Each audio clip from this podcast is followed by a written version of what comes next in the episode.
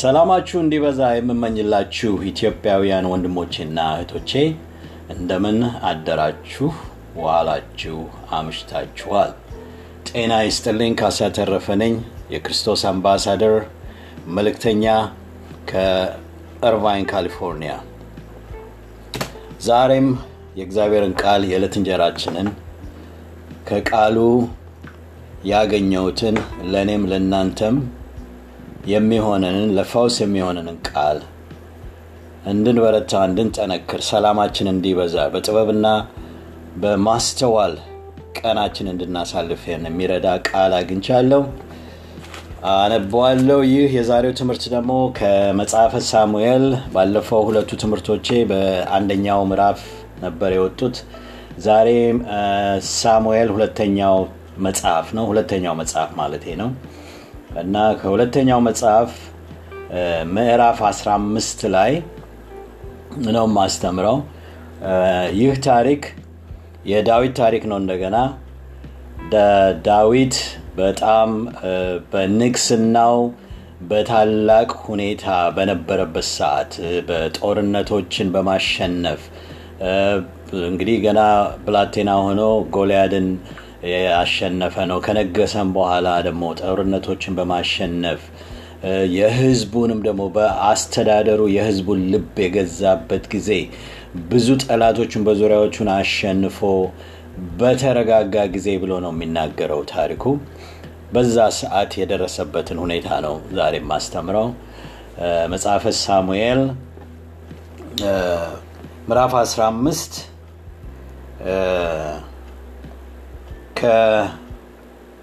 ከቁጥር የማተኩረው ቁጥር 13 እስከ 14 ከዛም ደግሞ አልፌ ከ25 እስከ 26 ነው። እጸልያለሁ። ጌታ እግዚአብሔር አምላክ ሆይ ዛሬ ይህንን ቃልህን የዕለት እንጀራችንን ደግሞ ስለሰጠህን እናመሰግናለን። እኔና ወገኖቼ ይህንን ቃል ስንካፈል ደግሞ ለጥበብና ለማስተዋል ለፈውስ እንዲሆንልን ዛሬ ቀናችንን በአንተ ላይ ጥለን እንድንውል እንዲረዳን እጸልያለሁ። በልጅ በኢየሱስ ክርስቶስ ስም አሜን። እንግዲህ ታሪኩ ምንድን ነው ምዕራፍ 15 ላይ ሲጀምር የአበሴሎም አመፅ ነው የሚለው። አበሴሎም አንዱ ልጁ ነው። በዳዊት ላይ አመፀ። ይህንን ደግሞ ዳዊት በድንገትና እንግዲህ በድንገት ባልጠበቀበት ሰዓት የሚያስደነግጥና ክፉኛ ደግሞ ሊያሳዝነው የሚችል ዜና ይመጣለታል ቁጥር 13 ላይ እንዲህ ይላል።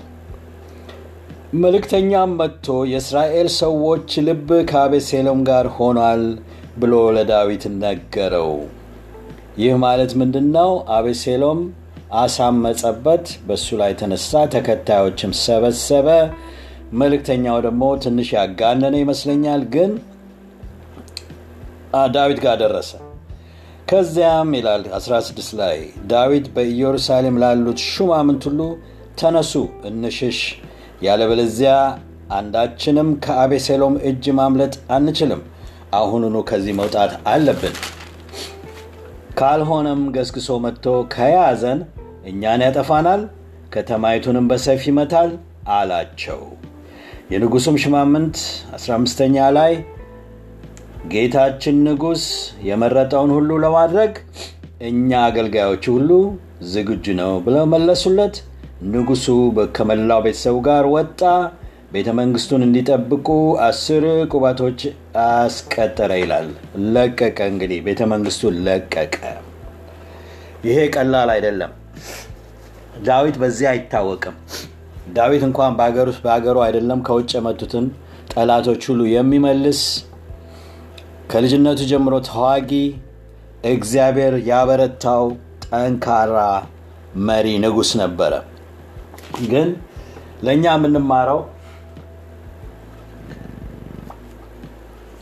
የም ከሱ ላይ እንግዲህ የመጣበትን እስራኤል በሙሉ አመፀብህ ልጅህ ተነስቶባል ሲባል ትልቅ እርምጃ የወሰደው አንደኛ የመጣበትን ድንገተኛ አደጋ እንዳመጣጡ መጀመሪያ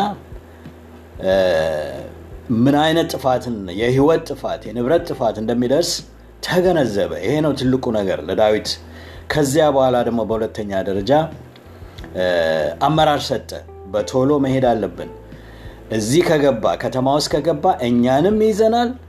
ከተማውንም ደግሞ እኛን ለመያዝም ሊሆን ይችላል፣ ከያዘም በኋላ ሊያጠፋ ይችላል የሚል ትክክለኛ የሆነ ቆሞ መከራከር በማያስፈልግበት ሁኔታ እንሄድ ነው ያለው። አገልጋዮችም እንዳነበብነው ተከትለው ተወጡ ይላል። እንግዲህ በሚቀጥለው ደግሞ ያለውን አነባለሁኝ አልፌ 25 ቁጥር 25 ላይ ከዚያም ንጉሱ ይላል። ንጉሱ ማለት ዳዊት ነው። ከወጡ በኋላ ከከተማ ከወጡ በኋላ ሳዶቅን እንዲህ አለው፣ አንተ የእግዚአብሔርን ታቦት ወደ ከተማይቱ ይዘህ ተመለስ። በእግዚአብሔር ፊት ሞገስ አግኝቼ እንደሆነ እርሱ ማለትም ታቦቱ ማለቱ ነው። እኔንም መልሶ እርሱ ማለት እግዚአብሔር ማለቱ ነው። እኔንም መልሶ ታቦቱንና ማደሪያውን እንደገና ለማየት ያበቃኛል። ነገር ግን እርሱ በአንተ አልተደሰትሁም የሚል ከሆነ አሁንም እግዚአብሔርም ማለቱ ነው መልካም መስሎ የታየውን ነገር ያድርግብኝ፣ እኔም ለመቀበል ዝግጁ ነኝ። እንዴት ትልቅ ልብ ነው! በቃ ህይወቱን በእግዚአብሔር ላይ ጣለ። በእግዚአብሔር እጅ ላይ ነኝ። በድል ተመልሼ እንደገና በዙፋኔ እቀመጣለሁኝ፣ ታቦቱንም አምልኮውንም እቀጥላለሁ ነው። ካልሆነም ደግሞ የእግዚአብሔር አሰራር በእኔ ላይ ይሁን ብሎ ትልቅ ትልቅ እዚህ ጋር ነው እኛ መማር ያለብን። ህይወታችን በሌሎች ሰዎች አደጋ ሲደርስበት ያልጠበቅነው ነገር ሲመጣብን ምንድን ነው የምናደርገው? ዛሬ እንግዲህ የመሰረታዊ ትምህርቴ ማስተዋልና ጥበብ፣ ብርታት፣ ጥንካሬ፣ ሰላም እና መረጋጋት የምናገኘው በእግዚአብሔር ላይ ህይወታችን በመጣል ነው። ከትላንት ወዲያና ከዛም በፊት ትላንትና ከትላንት ወዲያ ያስተማርኩት አንዱ ሌሎች በወጥመድ ውስጥ ቢጨምሩንስ እኛ ባልሰራነው ነገር ነበር። ሌላው ደግሞ እንዴት ከኛ ውስጥ ያለውን እንመረምራለን፣ ግን እንዲሁም ሌሎች ደግሞ በእኛ ጉዳይ ውስጥ ገብተው የበደሉን ነገር ካለ እንዴት እንወጣለን ነበር። ይህም ተመሳሳይ ቢሆንም ለየት የሚያደርገው ያልተጠበቀ ሁኔታ ነው። ያልተጠበቀ ከልጁ ከራሱ ከወለደው ካሳደገው ልጅ መንግስቱን ሊቀማው፣ ሊያጠፋው፣ ሊገለው መጣ። ግን ታሪኩን መጨረሻ ላይ ወደሚቀጥለው 16ኛው እኔ እንግዲህ ብዙ በሙሉ አላነብም፣ በዝርዝርም አልገባም። ለምን እናንተም እንድትጓጉና እንድታነቡ ስለምፈልግ ነው። ምዕራፍ 15 እና 16 ላይ ነው ይሄ ታሪክ ተያይዘው ያለው። ምዕራፍ 16 ላይ አበሴሎም እንደሚሞት ያሳየናል። አሁንም እንዴት እንደሞተም አልነግራችሁም፣ አጓጓቸዋለሁ። ግን ዳዊት ተመልሶ ዙፋኑ ላይ ተቀመጠ። እንደገና እግዚአብሔር አምላኩን ማክበር ቀጠለ። ስለዚህ ዛሬ ለእኛ ምንድን ነው ከሌሎችና ከሁኔታዎች ሰዎችን መቀየር አንችልም ብያለሁ፣ ግን ሁኔታዎችን መቀበል ዳዊት ተቀበለ። መጀመሪያ የመጣበትን አደጋ ወዲያው ፍጥነት የሆነ ደግሞ ውሳኔ ወሰነ፣ ወጣ ከከተማው። በሁለተኛው ደረጃ ደግሞ እግዚአብሔር ሆይ አንተ ካልክ ትመልሰኛለህ ብሎ እንዳውም አብሮት የወጣውን ታቦት ነው የመለሰው። ለምን ተማመነ በእግዚአብሔር። የትም ቦታ ብሆን ለእኔ ከሆነ ይመልሰኛል፣ ካልሆነም ደግሞ ይፈርድብኛል። ግን ፍርድ ለሱ ነው የሆነለት። እኛም ለእግዚአብሔር ስንለቅ በድንገት በሁኔታዎች ያልጠበቅነው ነገር ሲደርስብን በህይወታችን ብዙ ጊዜ በእኔና በቤቴ ያልጠበቅነው ነገር ደርሶብናል። በቢዝነስ መፍረስ ደርሶብኛል። በኑሮ መቀያየር ደርሶብኛል። ግን እስከ ዛሬ የረዳኝና ያሻገረኝ ወደ እግዚአብሔር ላይ መደገፋችን ነው። በብዙ ተአምራት እግዚአብሔር የእኔና ቤተሰቤን አሳልፎናል። ዛሬም እናንተን ወንድሞቼና እህቶቼን አበረታታችኋለሁ። የሚመጣብንን ነገር ዛሬ ቶሎ ለእግዚአብሔር እንስጥ። በእኛም በኩል ደግሞ መውሰድ ያለብንን በማስተዋልና በጥበብ ማድረግ ያለብን ከኛ በኩል እናድርግ። በሙሉ ልብ ግን ለእግዚአብሔር አንተ ለእኛ ታውቃለህ፣ በእኛ ላይ የደረሰውን ነገር ወደ መልካም ትቀይራለህ፣ በአንተ ፊት ህይወታችንን ጥለናል ብለን ለሱ እንድንሰጥ ነው መመክራችሁ። አመሰግናችኋለሁ፣ ጸልያለሁ። ጌታ ኢየሱስ ሆይ ስምህ ይባረክ። አባታችን አምላካችን ሆይ ደግሞ ይህንን ቃል ስለሰጠን ይህ ቃል ደግሞ የሚያበረታን የሚያሳልፈን በአንተ ላይ ራሳችን ሁኔታዎችና ያልጠበቅናቸው ሁኔታዎች ሲመጡብን ሰዎች ሲነሱብን የቅርብ ያልናቸው ሰዎች ጠላታችን መሆን ሲጀምሩ ሊያጠፉን ሲነሱ ወደ አንተ ራሳችንን እንድጥል እርዳን። አሻግረን አሳልፈን ታደርገዋለህ። በእምነት ተቀብለናል። በጌታ ኢየሱስ ክርስቶስ ስም አሜን። ሰላማችሁ ይብዛ።